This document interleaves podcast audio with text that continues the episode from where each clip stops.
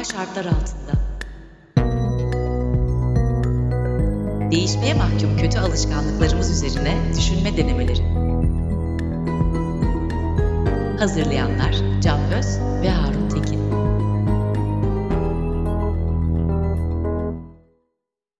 Merhaba, Anormal Şartlar Altında'nın ikinci bölümüne hoş geldiniz. Bugün e, ben Can Öz, Harun Tekin'le birlikte e, kavga e, ve kavgacılık üzerine konuşacağız. E, önce hoş geldin Harun tekrar. Hoş bulduk Can. Abi kavgacılık e, konusunla ilgili bir kere Türkiye'nin bir e, kavga haritasını e, ben anlatmak istiyorum ama bunu anlatmadan önce hemen sözü sana vereyim.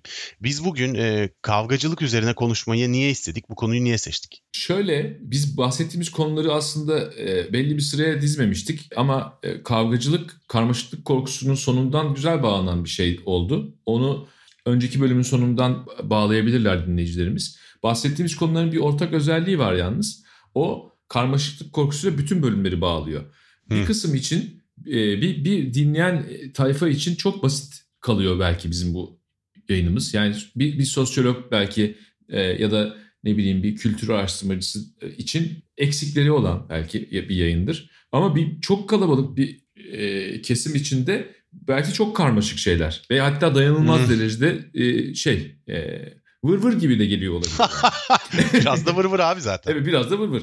Bu aradaki iletişimiz biz aslında. Yani benim yapmaya çalıştığımız şeyle ilgili fikrim bu. Oralarda bir yerde bir bilgi, bir farkındalık, bir, bir, bir şey var. E, o bilgiyle, farkındalıkla toplumun geniş kesimleri arasında giderek o uçurum açılıyor.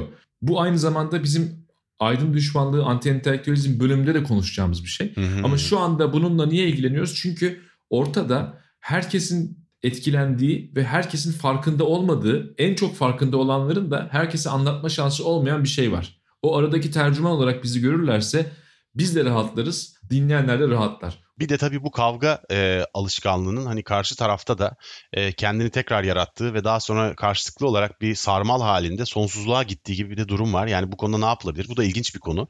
Ben önce şeyi bir vereyim.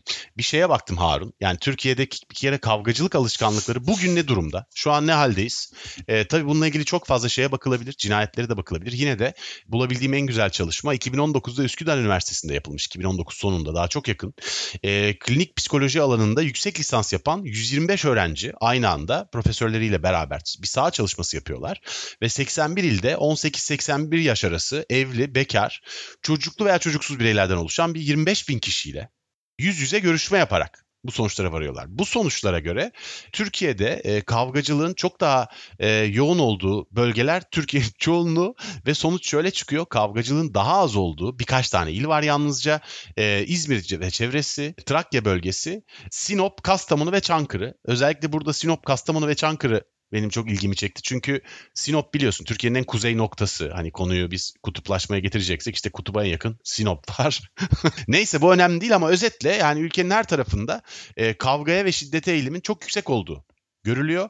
Ee, burada da ilginç olan yani özellikle kontrolsüz öfke ve şiddet eğiliminin e, kadınlarda %24, erkeklerde %27 gibi. Aslında kadınlarda erkeklerde de çok yakın olduğu.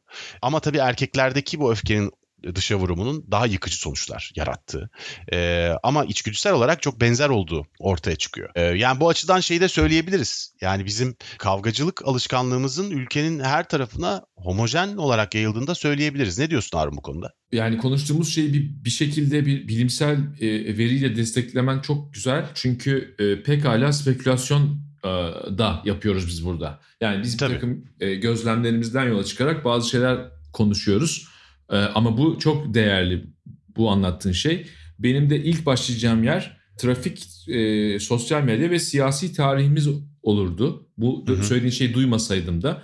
Ve hı hı. burada da e, siyasi tarihi bir yana koyarsak oldukça ciddi ölçüde paylaştığımız bir özellik kavgacılık. Yani her herkesin her zaman karşısına çıkabilen, herkesin hemen hemen kendini içinde bulabildiği bir şey. Nedir peki yani ne kastediyoruz? Kavga hiç mi etmeyelim? Yo mücadelenin e, hem insanlık tarihinde hem siyasal tarihte çok önemli kazanımları getirdiği ortada.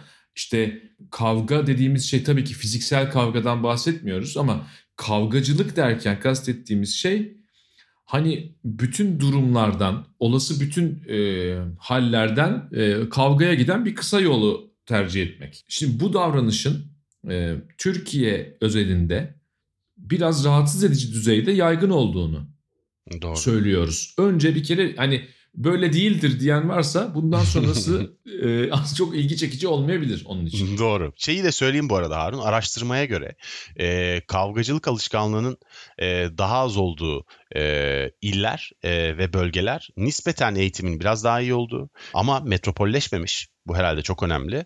Ve hala bir takım geleneksel özelliklerini homojen olarak koruyabilen bir takım bölgelerden bahsediliyor. Ama tabii bu çalışmanın şey olduğunu da söyleyelim. Bu bir e, nedensellik araştırması değil. Zaten yani 25 bin kişiye yayılan bir araştırmada nedensellik çıkartmak çok zor. Bu daha çok bir korelasyon araştırması. Evet. Korelasyonun ne olduğunu bilmeyeniniz varsa da girin bir internette araştırın bir zahmet. Yok tamam tamam kızma. Ya, ya, yapmıyoruz. Tamam Hayır. tamam biliyorum şaka yapıyorum zaten. Evet. Hayır ya korelasyon da aslında bir şeyin sebebi değil ama ilişkili. Yani bununla bu aynı anda var olurlar ama hiçbiri birinin sebebidir diyemiyorsun demek. Bu kadar yani. Bir şey yapıyor yani bize bir şey söylüyor. Her şeyi söylemese de bize bir şey söylüyor diyebilir miyiz? Doğru çok iyi anlattın gerçekten. Tamam Buyurun. teşekkür ediyorum. Ee, şeyi e, niye böyle konusunu konuşmaya her başladığımızda her bölümde başımıza gelecek yine gelen bir şeyi söylemek istiyorum bu arada. Nedir abi? O da şudur. Yani aslında biz niye böyleyi çok iyi bilmiyoruz. Yani biz niye böyle üzerine spekülasyon yapabiliriz? Belki bizim önerebileceğimiz e, tek özgün şey de şu. Aslında bunu düzeltmek için tam olarak neden böyle olduğunun bir haritasını çıkartmak zorunda da değiliz. Doğru. Yani Ama bir bakabiliriz de. evet bakalım mutlaka. Bakalım oradan sonuçlara varabiliyorsak varalım. Veya bizim bulduğumuz, önerdiğimiz kaynak sebepler doğru değilse onların yerine yenilerini de koyalım. Fakat ortadaki durumda mutabıksak eğer bunu değişmek için siz de bir el atın. Nasıl değiştireceksek değiştirelim. Yani esasında mesele o. Ama niye böyleyle ilgili birkaç eğer şeyimi soracak olursan gördüğüm çok net bir şey var. İfade özgürlüğüyle bir ilgisi var. Özgür olmadığında ifade Hı hı, hı hı. insanlar kendilerini özgürce ifade edemediklerinde öfke birikiyor. Ben Yalnız çocuğumda bile görüyorum bunu ya. O yaştan Ee, başlıyor alışkanlık yani çok ilginç. Çok güzel bir yerden girdin çünkü aslında bahsettiğimiz şey sadece siyasi bir şey değil. İfade özgürlüğü deyince hepimizin aklına hemen o gelir çünkü. Ama kültürel yanı da şu. Duygularını ifade etmekte ifadenin parçası ya. Bir şeyi beğenmediğini ne kadar kolay söyleyebiliyorsun yüzüne insanların. Bir yanlışı olduğunu e, karşında böyle bir öfke yaratmaktan korkmadan nasıl söyleyebiliyorsun? Ne kadar sıklıkta söyleyebiliyorsun? Bu sorulara e, çok kolaylıkla cevap veremediğimiz için oluşan bir şeyden bahsediyorum. Bir yanıyla ayıp kavramından bahsediyorum aslında. hı hı hı. Ya ayıp olmasın şimdi. Ya ayıp olur. Öyle demeyelim. Bizim çocuk şimdi e, şey yapmasın, üzülür. Bu da var ama bir yandan da tabii sadece bir 10 yılın sadece 100 yılın hikayesi olmamakla birlikte hani dünyanın ve bu toprakların genel olarak siyasi tarihindeki işte totaliter e, eğilimler de mutlaka bunun bir parçası. Böyle demişken İranlı e, bir e, sosyal medyadan gördüğüm bir entelektüelin bir paylaştığı bir şey vardı. Hı hı. O da sanıyorum bunun bir sonraki aşaması olabilecek bir şey ya da farklı bir çeşidi diyebiliriz. İnsanların artık bir yenilmişliklerinden bahsediyor. Yani artık öfke filandan ziyade bir yenilmişlik, bir boş vermişlik, böyle bir hüzün kaplıdır e, diyor e, İran'da. Onun tabii e, bahsettiği şey o olabilir olmayabilir ama bizim bahsettiğimiz herhalde biraz daha farklı bir şey. Bizim bahsettiğimiz birazcık ifade edilemeyen e, duyguların, düşüncelerin öfke formatında ve de ifade edilmesi gereken yerden başka yerlere yansıtılmasını getiren bir şey. Bu gerçekten önemli bir faktör. Bunun dışında otoriterlik eğilimi ve otoriteyle kurulan ilişki var. Yani e, burada da ben keşke elimin altında olsa çeşitli e, grupların, çeşitli kültürlerin e, otoriteyle ilişkisine dair daha bilimsel dayanaklı konuşabilsem. Ama en azından şunu biliyorum. Bazı kültürlerde şunu söyleyebiliriz mesela Hı. şeyde bir e, Occupied diye bir dizi var. Bu Türkiye'de de lisanslı olan platformlardan birinde ulaşılabilecek hı. olan e, Norveç'in olası bir Rus işgaline uğraması üzerinden yürüyen bir senaryo. Şimdi Çok o güzel. diziyi izlediğiniz sırada önce fark ettiğiniz şey şu oluyor. Yani bir başbakanın nasıl bu kadar az koruması olabilir?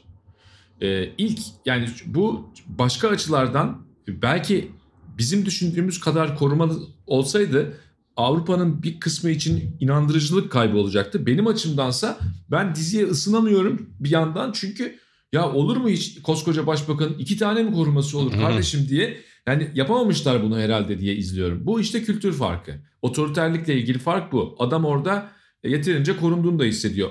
Yani Merkel'in kendi alışverişini yapması da bu. Ee, ve bu, bu bu siyasi bir şey değil işte. Yani biz siyasetçilerin durumundan bahsederken bu kültürel bir şey. Bunun gibi tartışma adabımızın olmayışı.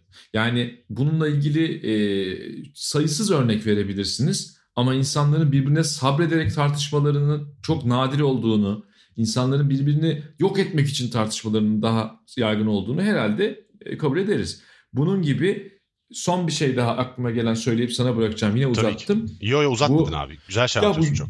Ya bu yazılı kültür meselesi de herhalde bir şey. Ya biz daha çok sözler, sözlü şey aktarım üzerinden gidiyoruz. İşte edebiyatıyla olsun, laklakıyla olsun. Yani kocaman bir kıraathaneye benzediği oluyor bazen sosyal medyanın veya bir yerine göre ülkenin. Bu kadar da e, sözlü şey üzerine dayandığı zaman burada ön plana çıkan özellikler hani durup düşünme, daha böyle bir ağırbaşlılık, sükunet falan değil de lafı gediğine oturtma, işte hazır cevaplık, o sırada seyirciler varsa o seyirciler nezdinde iyi görünme falan gibi şeyler oluyor. Ve bütün bunlar birleştiği zaman da öyle bir fatura çıkmış ki dayılanmak veya kavgacılık, lüzumlu lüzumsuz kavgacılık geçer akçe olmuş. Benim gördüğüm böyle.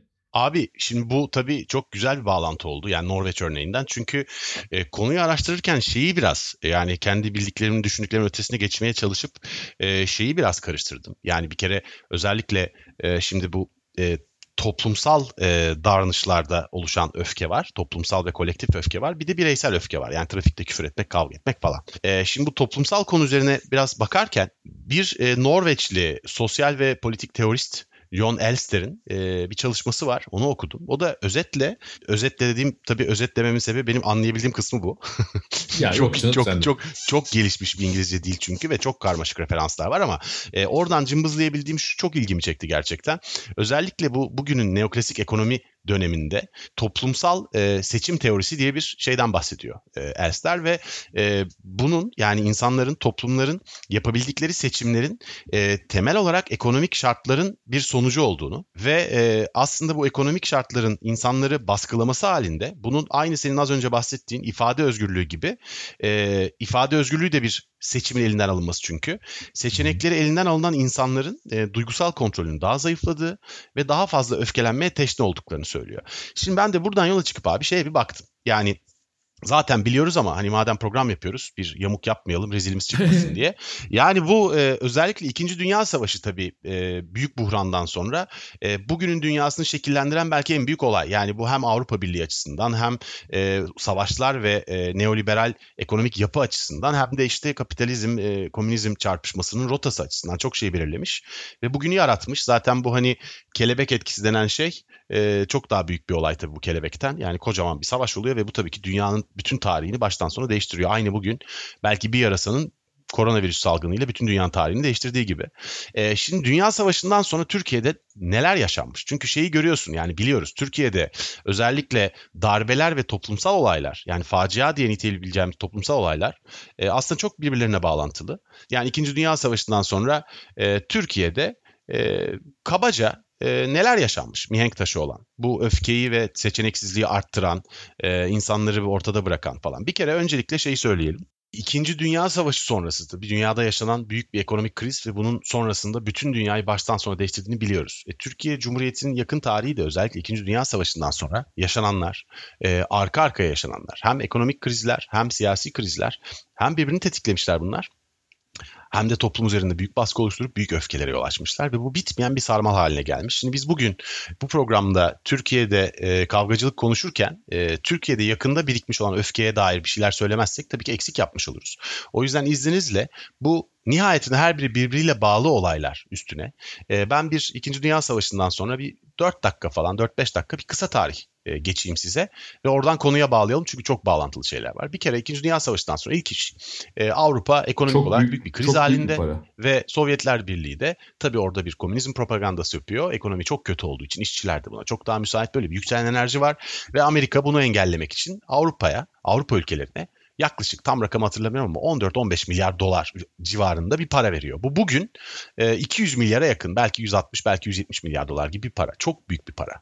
E, yalnız Avrupa ülkeleri bu parayı ithalata harcıyorlar. Yani yurt dışından ürünler getiriyorlar ve para bitiyor. Para bittikten sonra ülkelerden de çıkmış olduğu için tekrar ekonomik bir problemle karşı karşıya kalıyorlar ve bir işe yaramamış oluyor aslında para. Tekrar komünizm yükselmeye başlıyor. Derken Amerika işte o meşhur Marshall Planı, o dönemin 1947'de ABD Dışişleri Bakanı George Marshall e, şöyle bir plan geliştiriyor. Marshall Planı'nın aslı bu zaten.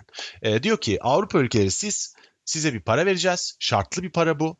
Komünizmle mücadele ye dayalı bir takım şeyler yapacaksınız. Ancak bu parayı harcarken e, siz bu parayı Avrupa içinde tutacaksınız. Yani Avrupa ülkeleri sadece birbirlerinden alışveriş yapacak. Dışarıya parayı çıkarmayacak. Böylelikle para dönmeye devam edecek. E, bu aslında bugünkü Avrupa Birliği'nin de temelini oluşturuyor bakıma. E, Marshall Planı tabii Türkiye'ye de geliyor. Türkiye bu plandan 3 sene boyunca yararlanıyor. Ama bu para 1951 senesinde son e, takside ödeniyor ve bitiyor. Ondan sonra 52'den itibaren para girişi kesilince Türkiye'ye ki daha az bir para geliyor Türkiye'ye 137 milyon dolar sanıyorum. E, kesildikten sonra Türkiye'de ekonomik olarak büyük bir huzursuzluk başlıyor. Bu bundan sonraki birçok olayı da başlatıyor. Demokrat Parti hükümeti biliyorsunuz o dönem Adnan Menderes e, gerilim politikası izleyen bir e, siyaset yapıyor ve toplumda da ekonomik olarak huzursuzluklar başlayınca için içinden çıkılması gerekiyor. E çıkılamıyor için içinden derken işte bu Atatürk'ün Selanik'teki evi bombalandı palavrası sürülüyor piyasaya. İşte o dönem İstanbul Express gazetesi var. Oradan sürülüyor piyasaya. Ve bir anda bir galeyana geliyor toplum. E, bunu da kışkırtanlar var o dönem tabii. Her zaman böyle şeyler de vardır. Kışkırtanlar da var ve insanlar e, 6 Eylül e, 1955 günü e, Taksim'de toplanıyorlar ve bir protesto yapıyorlar. İşte Yunanistan'ı protesto edecekler. Ama tabii bu tür protestolar haliyle çok kötü bir enerjiyle de gelebiliyorlar zaman zaman ve burada korkunç bir enerji var. Bu enerji protestodan çıkıp Beyoğlu'na dalıyor. Beyoğlu'nda çoğunluğu gayrimüslim olan esnafın, büyük çoğunluğu Rum olan esnafın dükkanlarına, evlerine dalıyor. Ee, insanları tartaklıyor, kimini öldürüyor ve e, dükkanlar talan ediliyor. Sanıyorum 4000'den fazla dükkan İstanbul'da o dönem talan ediliyor. E, ee, 73 kilise ateşe veriliyor. E, 30'dan fazla kadına o gece tecavüz ediliyor. E, ve olaylar tabii Rumlara yönelik öfke yani Rumlardan başlayan öfke Yahudilere ve Ermenilere de ve Süryanilere de taşıyor ve e, tabii korkunç bir şey oluyor. Bu insanlar çoğu gidiyorlar Türkiye'ye. Bu olay daha sonra e, Kıbrıs Barış Harekatı'nda da bizi vardıran Kıbrıs'taki gerilimleri de tetikliyor aslında. Çünkü Kıbrıs'ta o nasistçiler e, İngiltere'den aldıkları destekle işte Kıbrıs Yunanlarındır, Yunan olacak derken bu sayede büyük bir güç kazanıyorlar ve oraya gidiyor iş. Diğer taraftan Türkiye'de bu olayın sarmal etkileri devam ediyor. Çünkü aslında Demokrat Parti çok zayıflıyor. Bir alay milletvekili terk ediyor. Ekonomi çok daha kötü bir yere gidiyor. Ve 1960'daki darbeye zemin hazırlanmış oluyor. Bu arada işte 555K olayı var. İşte 5. ay, 5. gün ve 5. saatte yani 5 Mayıs'ta Kızılay'da olan büyük bir toplantı, büyük bir protesto ve derken sonuçta toplumda gerilim iyice artıyor ve darbeye gidiyor iş. E darbe 27 Mayıs darbesi aslında şu sözle çıkıyor darbe. Biz vatandaşları birbirine düşürecek bir kardeş kavgasını önlemek için bu işe giriştik. Ancak sonra kavga önlemek istediğini söyleyen bu eylem ki darbeyle nasıl kavga önlersin o da ayrı mesele ama neyse Adnan Menderes'i asıyor bu eylem. Adnan Menderes asılıyor ve Adnan Menderes asılmasından sonra tabii toplum iyice birbirine giriyor. Ama buna rağmen tabii 1965'te aslında Demokrat Parti'nin yedeği sayılan Süleyman Demirel başkanlığındaki Adalet Partisi yine %52 olarak iktidar oluyor. Ardından bu gerilimler tabii ki toplumda devam ediyor. Olaylar devam ediyor. 16 Şubat 1969 Kanlı Pazar ABD 6. filosunu protesto etmek isteyen gençlere karşı aslında Fethullah Gülen'in de kurucular arasında olduğu Komünizmle Mücadele Derneği'nin tetiklemesiyle bir gerilim çıkıyor bu öğrencilerle bu grup arasında ve işte ölümler oluyor. Oradan sonra tekrar 15-16 Haziran 1970'e gidiyoruz. 75 bin işçi sokağa çıkıyor. Büyük bir gösteri yapıyor. Orada da bir çatışma çıkıyor. İki işçi, bir polis, bir esnaf ölüyor. Sıkı yönetim ilan ediliyor bitmeyen bir sarmal farkındaysanız hep aslında birbirini takip eden olaylar, e, ölümler, e, siyasi darbeler, e, kanla ama hep biriken ve birbirini çoğaltan olaylar. Devam ediyor. E, 9 Mart 1971'de Milli Demokratik Devrimciler yani aslında e, sol darbe yapmak isteyen kitle e, bir darbe teşebbüsünde bulunuyor. Bu başarısız oluyor ama bu başarısız olunca bir daha olacaktı. Bu sefer 12 Mart'ta 3 gün sonra 12 Mart muhtırasıyla hükümet bu sefer istifaya zorlanıyor. Devam ediyor da devam ediyor. Bu olaydan hemen 4 gün sonra 16 Mart 1970'de Deniz Gezmiş ve arkadaşları tutuklanıyorlar ki 6 Mayıs 1972'de asılarak öldürülecekler. Yine bir ölüm, yine bir darbe, yine bir öldürme.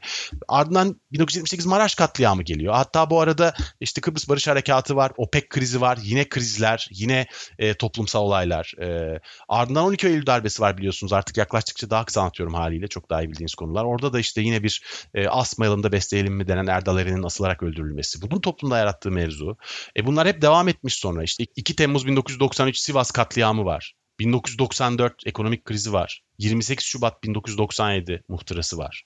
E, 2001 ekonomik krizi var. E, ardından gelen 2007'deki kriz var. Buradaki darbe var. Yani var var daha neler sayabiliriz. Sonuçta bir sarmal halinde İkinci Dünya Savaşı'ndan beridir veya belki çok partili rejime geçmekten artık bu bir tarih okuması değil. E, ama Türkiye'de yakın tarihimizde hep birbirini çoğaltan, kendini tekrarlatan, hem krizlerden etkilenen hem toplumdan etkilenen, toplumun sürekli olarak birbirine girdiği, öfkeyi sürekli arttıran ve gelecek nesillere şüphesiz çok daha şiddetlendirerek zaman zaman aktaran bir sarmal içinde gitmişiz. Ve bu sarmal kesintisiz bir şekilde devam etmiş ve devam edecek gibi de görünüyor şu an. Yani sonuçta Harun sana şunu sormak istiyorum. Bu siyasal sarmalı mı biz yaratıyoruz? Yoksa biz bu siyasal sarmalın ürünleri miyiz abi? Ne diyorsun? Bütün bunlar olurken Türkiye'de yaşayan insanların çok büyük bölümü çok erken evlenip sevmedikleri insanlarla çok erken evlenip hiç daha kendilerini yetiştirmeden çocuk sahibi olup o çocukları nasıl büyüteceklerini bilmeden onları büyütüp bu sırada içine hapsoldukları ilişki sebebiyle de çok mutsuzlardı. Bu, bu, bu devamlılık en az senin bahsettiğin devamlılık kadar e, ciddi bir devamlılık ve senin anlattığın çok güzel özetlediğin şey siyasi tarihimiz olsa da o siyasi tarihimizdeki aktörler e, sadece belli güç odakları da değil. Yani o güç odakları toplumla etkileşim halinde bir şeylere yol açıyorlar. Toplum da bu arada sürekli şöyle kandırılan, sürekli ah yazık gerçeklerden bir haber, e, ne kadar da masum filan değil. Esas altı çizilmesi gereken belki de bu. Biz şöyle bir şey yapınca da kolaylığa e, kaçmış oluyoruz. Yani işte e, bu çeşitli yönetimler hem siyasi iktidarların basiretsizliği, hem muhalefetin yetersizliği, hem askerin müdahaleleri falan diye anlatıyoruz ama bütün bunlar olurken kendi kaderine sahip çıkma konusunda da yani farkındalık e, düzeyi tartışılır bir toplum var. Yani ne kadar biz milli irade milli irade diyoruz ama o milli irade kendisini ne kadar ifade edebilmiş? Bütün bu olanlarda kendi payı nedir? Toplumun payı nedir? Bunu konuşmadan konuştuğumuz zaman her şey bir eksik kalıyor. O bakımdan evet bu olup bitenler mutlaka insanlardaki gruplar arası öfkeyi arttıran şeyler. Ama e, bunları da mümkün kılan e, başka bir öfke var. Başka bir takım öfke kaynakları var ki insanlar gaza gelip e, 6-7 Eylül olayları gibi şeylere tevessül ediyorlar. Bu insanlar kışkırtılıyordan bahsetmiyorum. Toplumun içinde bu kışkırtılıyor şey... lafı evet çok dokunur bana da Harun ya. Çünkü kışkırma. yani o kadar kolay ya seni kışkırtmak değil mi? Evet Bizde yani toplumun, şey denir.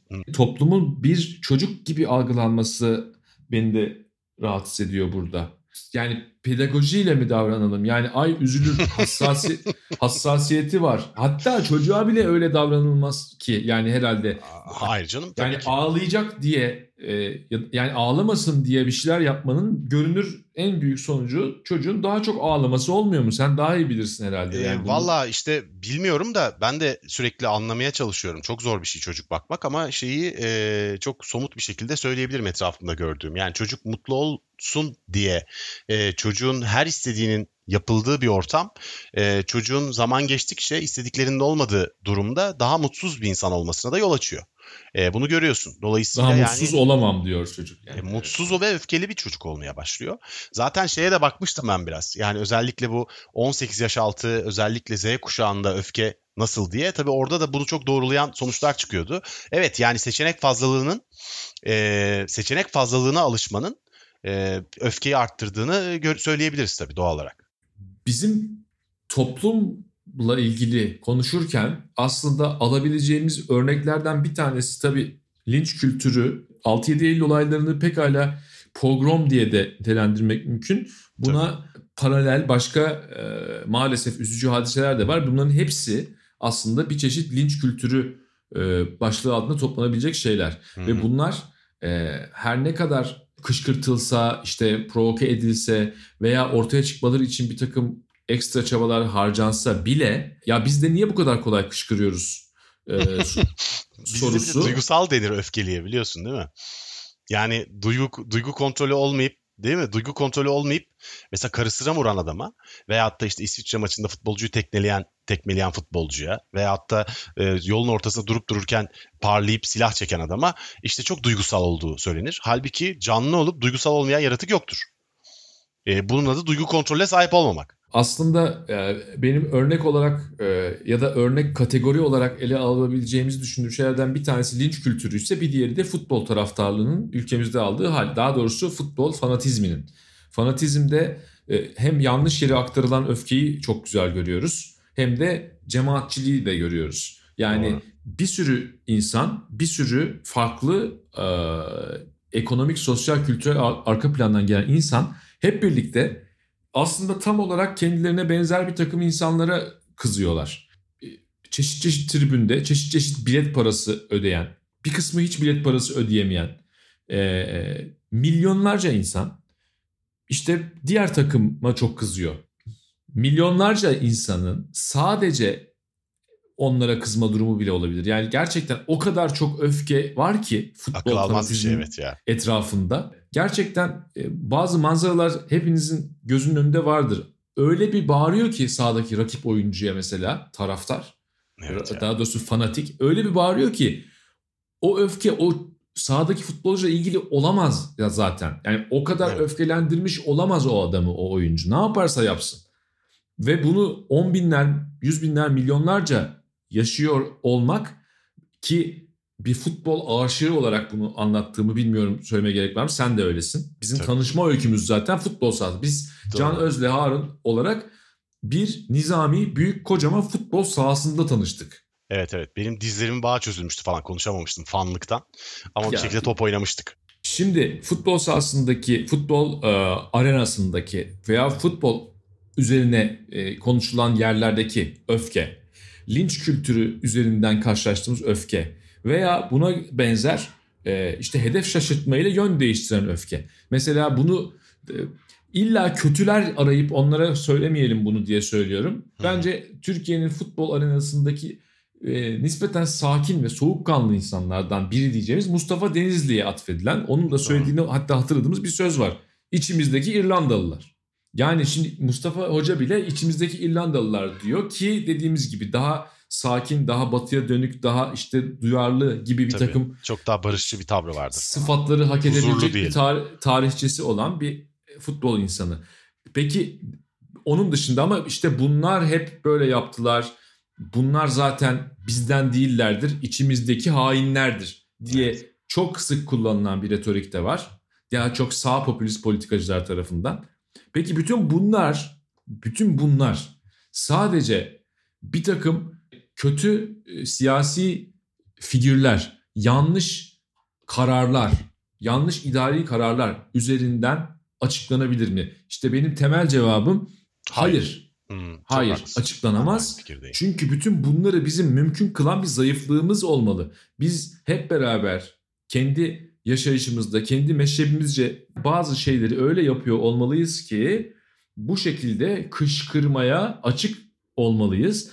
O kışkırtılmaya açık olmamız da çok korkunç sonuçlar veriyor. O sonuçlarda illaki böyle 6-7 Eylül olayları ya da bir işte İstanbul'daki bir e, İsviçre maçı ya da ne bileyim ben 93 yılında yaşanan Sivas katliamı başta olmak üzere sıra sıra korkunç felaketler gibi korkunç sonuçlara varmıyor sadece. Aynı zamanda gündelik hayatımızı da kalitesizleştiriyor. Bizim hayatımız böyle zevzekçe gereksiz öfke ifadeleri ve lüzumsuz kavgacılıklar üzerinden sürekli olabileceğinden daha kalitesiz halde ilerliyor. Daha kötü düşünüyoruz, daha kötü kararlar veriyoruz, birbirimizi daha az seviyoruz, daha kalitesiz yaşıyoruz. Derdimiz esas olarak bu. E ama şeyi hakikaten idrak etmekte zorlanıyorum. Şimdi mesela ben futbolu çok seviyorum. Futbol izlemeyi çok seviyorum. Fenerbahçe'yi çok seviyorum. Ama yani bu hiç şimdiye kadar bir Fenerbahçeli olmayan arkadaşıma Fenerbahçeli olmadığım için kötü bir şey söylememe hiçbir zaman vesile takılırım tabii dalga geçerim falan ama eğlenceliktir o. O kadar ve şeyi idrak etmekte zorlanıyorum. Karşımda birisi var ve her açıdan aynı şeyi düşünüyoruz. Hatta belki beraber e, herkesin Türkiye'de mutlu olması için hayatımızı tehlikeye atmaya bile hazır olabiliriz. Yarın bir gün bir savaş oldu, bir şey oldu. Ama bana nefretle bir şeyler söylüyor. Çünkü ben Fenerbahçeliyim.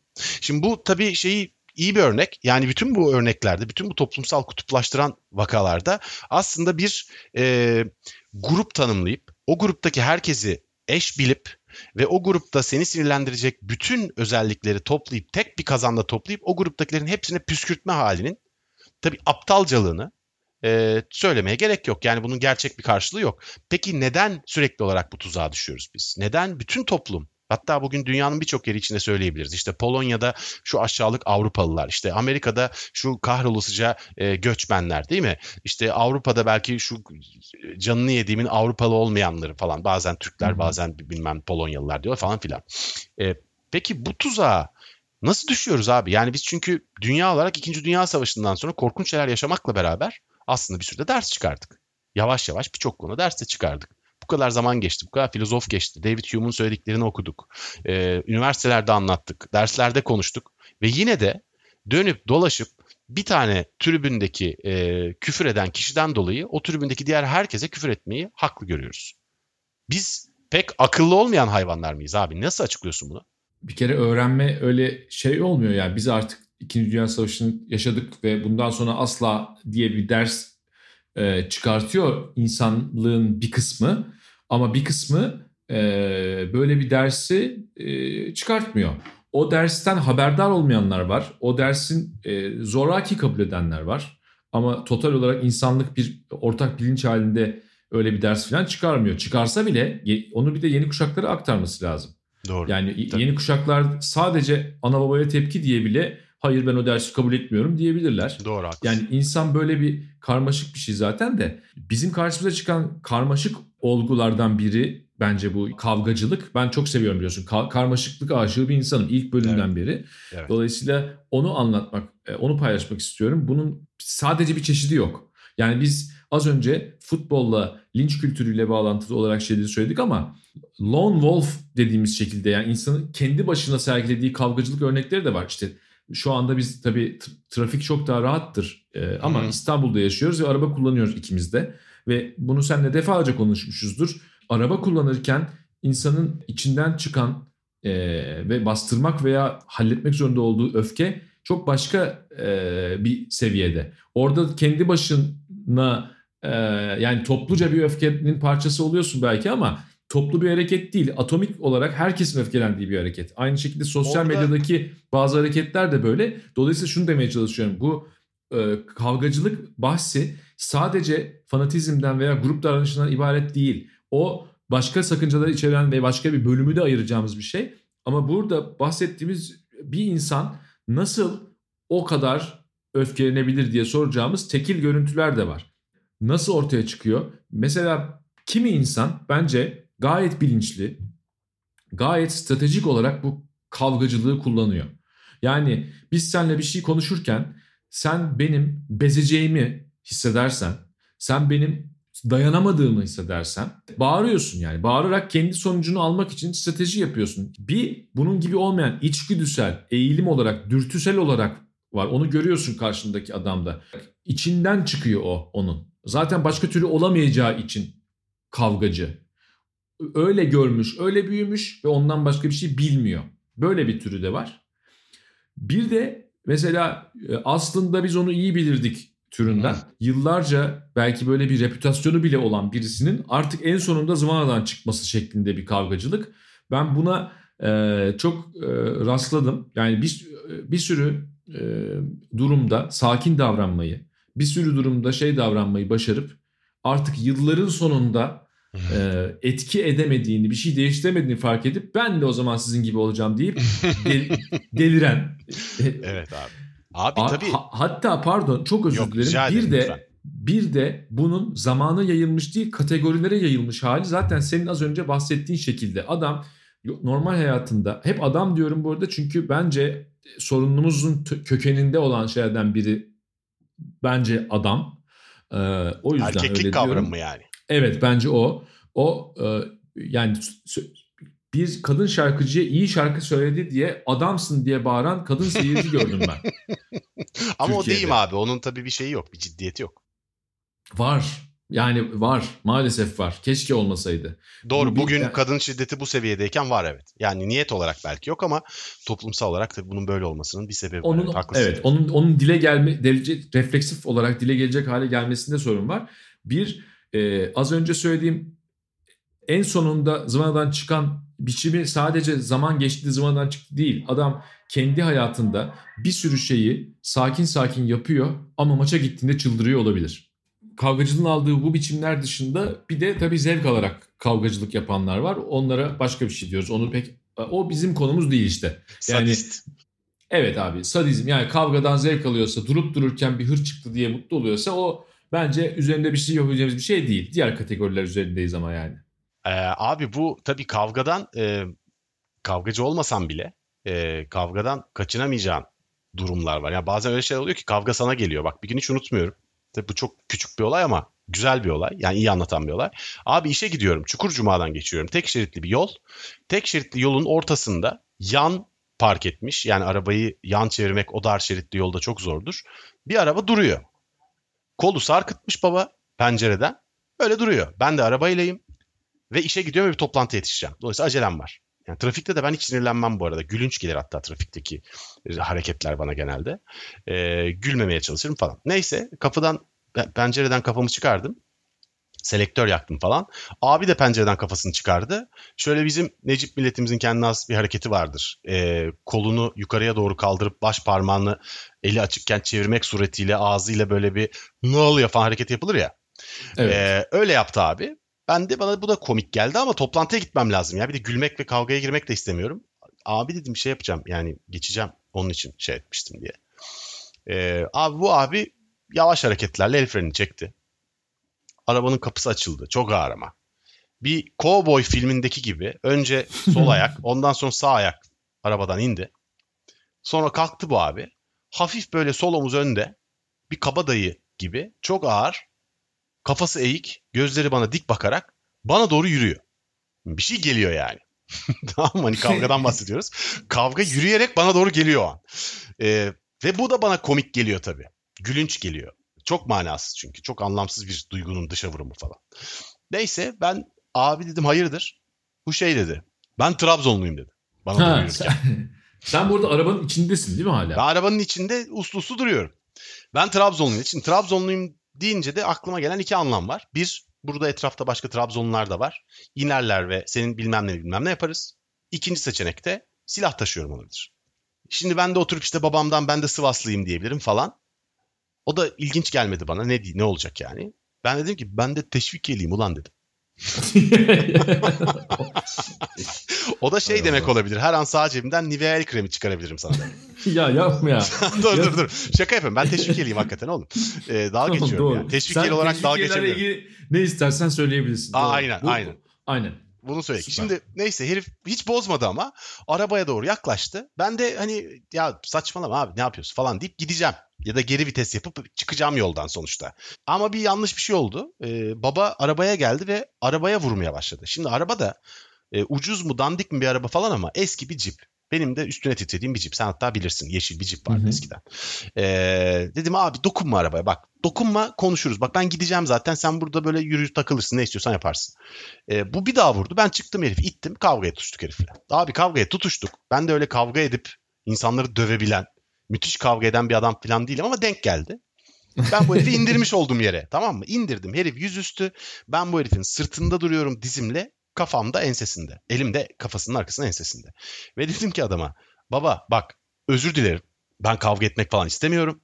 Seni rahatsız etmek de istemiyorum. Ben şimdi seni bırakacağım. Yanlışlıkla böyle oldu. Arabama bineceğim. Geri geri çıkacağım. Mahalle senindir abi. Sonuna kadar saygı duyuyorum. Artık senin mahallen burası yani. Ben başka yerden gideceğim. Ses çıkarma derim. Kalktım abi. Üstünü silkeledi. Sen kim oluyorsun bana acıyorsun diyerek bir daha kavga. Sonunda polis ayırdı falan filan. Yani sonuçta abi ne kadar istemesem de orada o kavgayı etmek zorundaydım. Ettim. Ee, ama şunu da söyleyeyim. Yani orada herif arabama vurup üstüme çıkıp bütün o lafları edip bilmem ne yapıp da oradan hiçbir şey yapmadan da çıksaydım da içime de otururdu onu da söyleyeyim sana. Yani şu anda diyorum ki iyi ki de etmişim de diyorum bir taraftan. Ya buna ne diyorsun ya bu doğal bir şey mi yani? Sen bunu buradan bakınca nasıl yorumluyorsun? Evet zaten Zurna'nın zırt dediği yer. Ben bu meselenin buraya bağlanmasına aşırı mutluyum. Çünkü ne yapacaktın peki zorba ne yapsaydı? Yani nereye kadar? ya öyle. Evet yani nereye kadar kavga etmemek? Bu yani o kadar doğru bir soru ki. Zaten cevabını bilmediğimiz olayı zor kılan şey bu. Sen şunu dersen haklısın. Hiçbir şey yapmamak bence doğru değildi. Böyle bir durumda dersen ben buna bir şey diyemem. Yani bu... bilmiyorum ama ben hiçbir şey yapmasam içime otururdu yani. İyi ki o herife patlatmışım diyorum gerçekten. E işte bu da e, zaten bir bizim bütün bu uğraşlarımızın sınırını bir yerde gösteren bir şey belki. Çok hazırlıksız yakalandım. Ben mesela şey diye bekliyordum. Böyle de biz de zıvanadan çıkabiliyoruz. hayır ee, hayır ben çıkmadım zıvanadan. Ama bekliyordum. Sen zorladı gayet... herif. Adam zorunlu bıraktı kavga etmeyi. Yani orada yumruğu atmasam o yumruğu atmamanın bedeli benim için daha çok olacak abi. Ne yapayım yani? Hani anlatabiliyor muyum? E işte zaten toplumsal mücadele tarihinde de böyle yani. Bir sürü şey, bir sürü kazanım şu anda e, geniş toplum kesimleri için belki de e, doğal kabul edilen bir sürü şey belli mücadelelerin sonucu. O mücadeleler de her illaki fiziksel mücadele veya savaş değil ama çok ciddi ölçüde gerginlik ve karşılıklı kavgacılık evet mücadele içeren şeyler. Bunlar olmasın, bunlar yanlıştır falan demiyoruz zaten. Yok ama yani, gerek yokken zırt pırt her şeye ha, kavgacılıkla yaklaşmaktan bahsediyorsun. Aynen. Ee, Dolayısıyla sen sen aslında o e, abinin yaptığından bahsediyorsun sen. Evet, bravo. Biz tabii ki biz tabii ki kavgacılığın lüzumsuz olduğu zamanlar diye bir kategori yaptık kendi kafamızda ve o kategoriye giren e, şeylerin azalmasını istiyoruz. Hı hı. Ama e, senin durumunda gerçekten çok pek çok bakışa göre aslında mağdur olan sensin. Çünkü kavga niyetiyle ortaya çıkan sen değilsin. Hayır bir de toplantıya Ki, geç kaldım herif yüzünden. Evet ayrıca da gecik böyle bir şeyin olmamasını için de elinden geleni yaptın. Yani evet, bir kavga de, çıkmaması için. Üstüm başım morarmış falan. Şeye girdim toplantıya girdim yani. Ne oldu falan dediler. Yani bir, bir şey mühim değil falan. Neyse mağdur olduğum kesin. Ee, şeyi anlatan hmm. güzel bir örnek oldu ama yani hmm. acaba bütün kavgalar gereksiz mi? Yani biz burada hayır, bir pasifizm... Tabii ki öyle demiyoruz canım. Ha, demiyoruz. Tabii ki öyle demediğimizi şöyle anlatabiliriz. Buradaki e, pasifizm vurgusu bile değil. Öyle de olabilirdi ama değil. Şöyle daha çok. Gerekmediğinden eminsen yapma. Yani bunu e, her türlü davranışa e, şey yapabilirsin. Her türlü sohbeti de yani gerekmediğinde uzatmamak diye düşünülebilir. E, gerekmediğinde o kadar e, öznel bir şey ki, tarif ki. Hı hı. Sence gerekmediğini düşünüyorsan diyeyim. Bu bile bence bir bakıştır. Benim açımdan şöyle oldu. Bir noktada ben trafikte bu kadar sinirlenmenin kaldırılamaz sonuçları olacağını gördüm. İnsanlar birbirlerini beni yersiz solladın diye filan vurabiliyor bazen Türkiye'de. Tabii tabii. İnsanlar bir tek ters bakıştan vesaireden o noktada artık ben bunun bir parçası olmamaya çalışan genel olarak daha yavaş araba kullanan genel olarak dışarıda olup bitenle hiç ilgilenmeyen çok zıvanadan çıkartıcı çok çok çok nadir şeyler olmadıkça sanki dışarısı tamamen delilerden oluşuyormuş gibi davranan bir moda geçtim. Ve ben onu geçtikten canım. sonra ben da o moda geçtikten sonra da daha çok gözlemci olarak şeyi düşünmeye başladım. Ya bu insanların yani çünkü bana öfkelendiğim sırada gelen his şu. Hepsi bunların çok kötü insanlar ya. Bunlar korkunç insanlar. Ben bu insanlarla birlikte aynı ülkede olduğum için çok mutsuzum. Keşke olmasalar falan diye düşünüyorsun. Sonra fark ediyorsun ki böyle Sen de bunun değil. parçasısın aslında.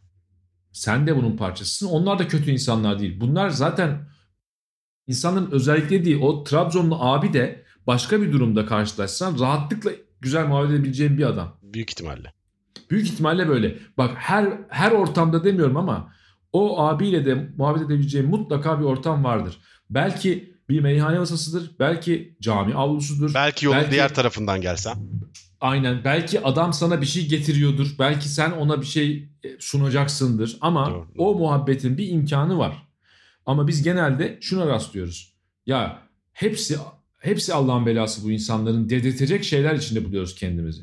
Ha bunun tabii neyle ilgisi var? O kadar geniş bir konu ki. Şimdi ben Kabataş'ta bir tane o sahilde martı e, şeklinde inşaat var ya. Evet. O, o sebeple benim çok sık kullandığım yol 3 şeritten 2 şerite inip bir de o iki şeridin ilerisinde bir takım düzensiz bekleyen turist otobüsleri ve ayrıca tam Dolmabahçe'ye denk gelen yerdeki fazla sayıda bazen ekip otosu ayrıca da oradaki stadyum sebebiyle diyelim hı hı. karışık bir takım faktörler sebebiyle o yol artık trafikli bir yol haline gelmişti son Doğru. yıllarda. Doğru. Ama Havuz orada, oluyor hatta yağmurda falan.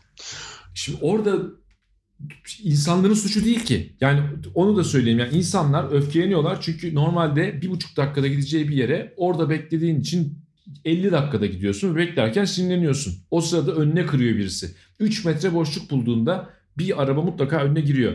Bütün bunlar hep birlikte yaşamayı nasıl becerdiğimizle ilgili. Oradaki o martı şeklindeki iskeleyi yapmasan da olur o iskeleyi yapmanın kararını birazcık mahalleliye, biraz İstanbulluya sorsan iyi olur. Yani günde milyonlarca dakika kaybediliyordu orada salgından önce. Milyonlarca evet. dakika insanlar işine gücüne gidemeyip onun yerine arabada oturup birbirine sinirleniyorlardı. Evet. Dolayısıyla bu tercihlerin mutlaka tamam evet kesinlikle politik sebepleri de var. Bu durumların hepsinin politik sebepleri de var ama ondan ibaret değil. Neden Abi bu, değil? Anlatmaya çalıştık. Bu çok güzel anlattın. Bir de şeyi de söyleyelim. Yani bu sonuçlanmak zorunda değil bu tartışmalar ama bu bir tartışma konusu. Burada senin az önce söylediklerini şeyle de bağlayabiliriz. Bu ilk başta söylediğim Norveçli e, sosyal ve siyasi teorist Jon Elster'in söylediğiyle. Çünkü o aslında e, insanların elinden seçeneklerin alınmasının öfkeyi e, arttırdığını söylüyordu. Yani edilgen olarak seçeneklerin azalmasından bahsediyordu. Dolayısıyla e, yani burada belki de e, insanların elinden alacaksanız o seçenekleri vermeyin e, veya mümkünse insanların elinde bir seçenek varsa o seçeneği elinden almayın. Böylelikle öfke oluşmasına toplumsal olarak da bireysel olarak da belki engel olabilirsiniz. Bu bir formül olarak e, aklıma yatıyor. Ama bu çok çok, çok güzel daha tartışılacak bir konu. Çok çok daha uzun tartışılabilecek bir konu ama en azından bunun yani Türkiye'de kavgacılığın çok sağlıksız boyutlara vardığını, e, toplumsal olarak da e, bireysel olarak da hepimizi yıprattığını ve çok gereksiz yerlerde, çok anlamsız, çok manasız dışa vurumların yanlış yerlerde, yanlış insanlara yapılmasıyla kavganın ve kavga kavgacılığın daha da yayılıp bizim kapımızı tekrar çalıp bizi daha da kötü etkilediğini e, söylemek lazım. Bu tespiti yapmış olduk. E, Harun abi çok teşekkür ederim. Çok zor bir programdı aslında bu. E, ben fena toparlamadığımızı düşünüyorum. Yani konuşulabilecek daha e, binlerce saatlik malzeme olmasına rağmen birçok alanına değindik aslında. Ben ise tam olarak e, aynı hislere sahip olmakla beraber sanıyorum 3-4 dakika daha konuşmamı gerektiren birkaç noktadan daha bahsetmek istiyorum. Buyur abi tabii hocam. ki. Ya, tabii tabii estağfurullah ne demek ya lütfen. Şöyle bir noktaya geldik. Biz kavgacılıkla ilgili bir takım analizler yaptık, bir takım örnekler verdik, bir takım olası sebeplerinden bahsettik. Ama hep söylediğim gibi biz akademik bir şey yapmıyoruz. Kimileri için çok sıkıcı, belki kimileri için de e, çok basit kalan bir şey yapıyoruz. Dolayısıyla her programda, her bölümde sonuna geldiğimizde e abi peki ne öneriyorsunuz sorusuna bari bir cevap verebilmek önemsediğimiz bir şey. Doğru, Doğru mu hocam? Doğru tabii de yani mümkünse tabii. Bu kolay değil. Senin aklına geliyor mu bir şey? Benim aklıma şöyle şeyler geliyor. En azından tespit düzeyinde bu kadar laktaka eğer e, maruz kaldıysa dinleyicilerimiz şunları da paylaşmamız doğru olur diye düşünüyorum. Neden bahsediyoruz? Abi şurada. Kin, hınç, haset ve yanlış yönlendirilmiş öfke genel olarak dünyayı, özel olarak ülkemizi çirkinleştiriyor. Bunlar çoğunlukla sadece buna yarıyor. Bunun dışında aynı zamanda başka şeylere de yarıyor ama en kötüsü bu. Biz hı hı. kalitesiz ve çirkinleşen hayatlar içinde buluyoruz kendimizi. Ve bunu düzeltmemiz lazım. Bir bu. İki, fikir tartışmalarında veya ideolojik tartışmalarda en çok bağıran her fikrin veya her ideolojinin veya her bakış açısının en asabileri onu o bakış açısının veya fikrin en çok duyulan dominant temsilcileri oluyor. Bu da yanlış. Bunun korkunç bedelleri var. Çok feci e, şeyler e, açıyor bu. gerçekten anlatmaya e, zaman yetmeyecek kadar korkunç sonuçlara ulaşıyor. Sonra gerçekten faydalı olan ama yeterince keskin olmayan, belki gri alanda kalan diyeyim. Belki siyah ve beyaza iki şıktan birine sığmak istemeyen görüşler, üsluplar, fikirler, öneriler giderek sessizleşiyor. Toplum kendisini o öfkeyle bunlardan mahrum bırakıyor. Gri bölgeyi de yok ediyorsun tabii. Evet o ara bölgeyi... Siyah beyaz evet hayır var yok o kadar. Aynen her iki seçeneği de daha anlamlı kılacak olan arasındaki diğer seçenekleri yok ettiğiniz zaman zaten tekrar bir kavga üretiyorsunuz. İkisinden birine sıkışmak zorundasınız. Öyle ki siz ya siyahı ya beyazı seç derken kendinizi siyah ya da beyazın birinin parçası veya destekçisiyken ayrıca da böyle yapmayanlara da çok kızarken buluyorsunuz. Bunun her zaman her zaman zararlı olduğunu söyleyemem. Yani birisi çıkıp da eğer hala bütün bu olanlardan sonra aşının zararlarıyla ilgili bir şey konuşuyorsa eğer ben aşının zararlarıyla ilgili konuşmanın zevzeklik olduğu kampına gönüllü olarak yazılırım. Ama tıp endüstrisi üzerine konuşacaksak eğer ya tıp endüstrisi iyidir ya da hayır bunlar maske takmış şeytanlardır gibi iki tane kutuba indirgeyemem konuyu. Ee, bütün bu konuların bizim konuştuğumuz, bugün konuştuğumuz ve bundan önce konuştuğumuz ve bundan sonra konuşacağımız konuların hepsini birbirine bağlamak konusunda da bir şeyim var. Ee, bunlar çünkü hakikaten aslında bağlılar. Yani biz fanatizm konuşmadan lüzumsuz kavgacılık konuşamıyoruz. Lüzumsuz kavgacılıkla ilgili konuşurken karmaşıklık üzerinden konuşuyoruz. Onu yaparken aydın düşmanlığı devreye giriyor. Bunların hepsinin aslında bizim zihnimizin kurguladığı yani Can Öz ve Harun Tekin'in ortaklaşa e, ortaya koyduğu bir bir sıra, bir kurgu içerdiğini söylemek lazım. Tabii Doğru. ki bunlar bizim gördüğümüz biçimiyle bizim en büyük dertlerimizden birkaç tanesi. Ve e, başka bir yerde söyledim. Aslında Nilay'ın, Nilay örneğin podcastinde söylediğim şeyi tekrarlayacağım. Yapmamız gereken e, şeyler şunlar bence. En çok bağıranları, en çok bağıranları bağırmadan etkisiz hale getirmenin yolunu bulmak lazım. Yok etme arzusunu yok etmek lazım. Meydan okuma, karşılaşma, eleştiri bunları desteklemek ama yok etme arzusunu yok etmek lazım. Bu bir siyasal iktidarın muhalefete yönelik arzusu da olabilir.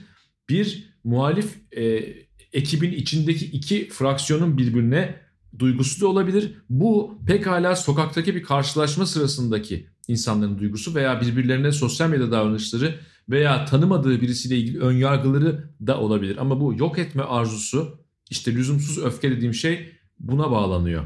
Tartışma adabını, tartışma kültürünü tekrar bir şekilde en azından eskiden sahip olduğumuz kadarını e, hayata geçirmemiz lazım. Ve bu derdimiz bizim o kadar büyük ki yani akıl yürütmeye geçmemiz lazım. Bizim akıl yürütme fazına geçmemiz duygularımızı senin çok güzel tekrar tekrar söylediğin gibi duygu kontrolü meselesini çok iyi düşünmemiz lazım ve e, akıl yürütmeye, daha sağlıklı akıl yürütmeye e, birazcık gönül indirmemiz lazım. Öyle söyleyeyim. Çünkü gönlümüz hep her yer gönül şu anda. Harun teşekkür ederim. Çok güzel toparladın. Hem bu konuyu niye konuşmak istediğimizi anlattın. Hem bütün bu programları, bütün bölümleri niye konuşmak istediğimizi anlattın. E, zaten programın son noktalarına gelenler bu bölümü dinlemiştir. Çünkü en azından eldeki data e, programı dinlemeye yarıda ara verenlerin e, son e, %15'lik dilimde bunu yapmadıklarını, daha erken yaptıklarını gösteriyor. Dolayısıyla son 3-5 dakika her zaman araya bir şeyler sıkıştırmak için çok iyi bir yerdir. Yani oraya gelenler onları mutlaka dinliyorlar abi. E, Yaşasın. Sonsuza evet. kadar böyle devam edebiliriz diye. hayır hayır. Sürenin daha uzun olduğunu görüyorlar, kapatırlar deli misin? Görüyorlar kapatmasınlar. Son bir şey e, söyleyeceğim. E, buraya kadar dinleyen dinleyicilerimiz için e, bizim Can'la beraber bu yayından hemen önce dinlediğimiz e, bize ilham veren ve bence e, 2013 yılının Haziran'ını ve orada doğan hem umudu hem daha sonraki umutsuzluğu en iyi anlatan şarkılardan birinin e, çok güzel bir kaydı. Belki e, sizin de hoşunuza gider. E, Lara Di Lara'nın Eskişehir Büyükşehir Belediyesi Senfoni Orkestrası ile beraber kaydettiği ve YouTube'da bulabileceğiniz bir garip hal. Bu e, böyle öneriler belki yaparız Can ne dersin? Seve seve. Seve seve. Ben bugün senin bir parçanı önerecektim ama sen kendinden bahsedilmesini istemiyorsun vazgeçtim. Tamam onu da başka bölümde yaparız. Tamam anlaştık. Ee, öyleyse programın sonuna geldik. Harun önce sana sonra dinleyenlere teşekkür edelim. Bugün Harun'la birlikte kavgacılığı konuştuk. Anormal şartlar altında programında bir dahaki bölümde konumuz e, aydın düşmanlığı ve anti entelektüelizm olacak. O programda görüşmek üzere. Hoşçakalın. Hoşçakalın.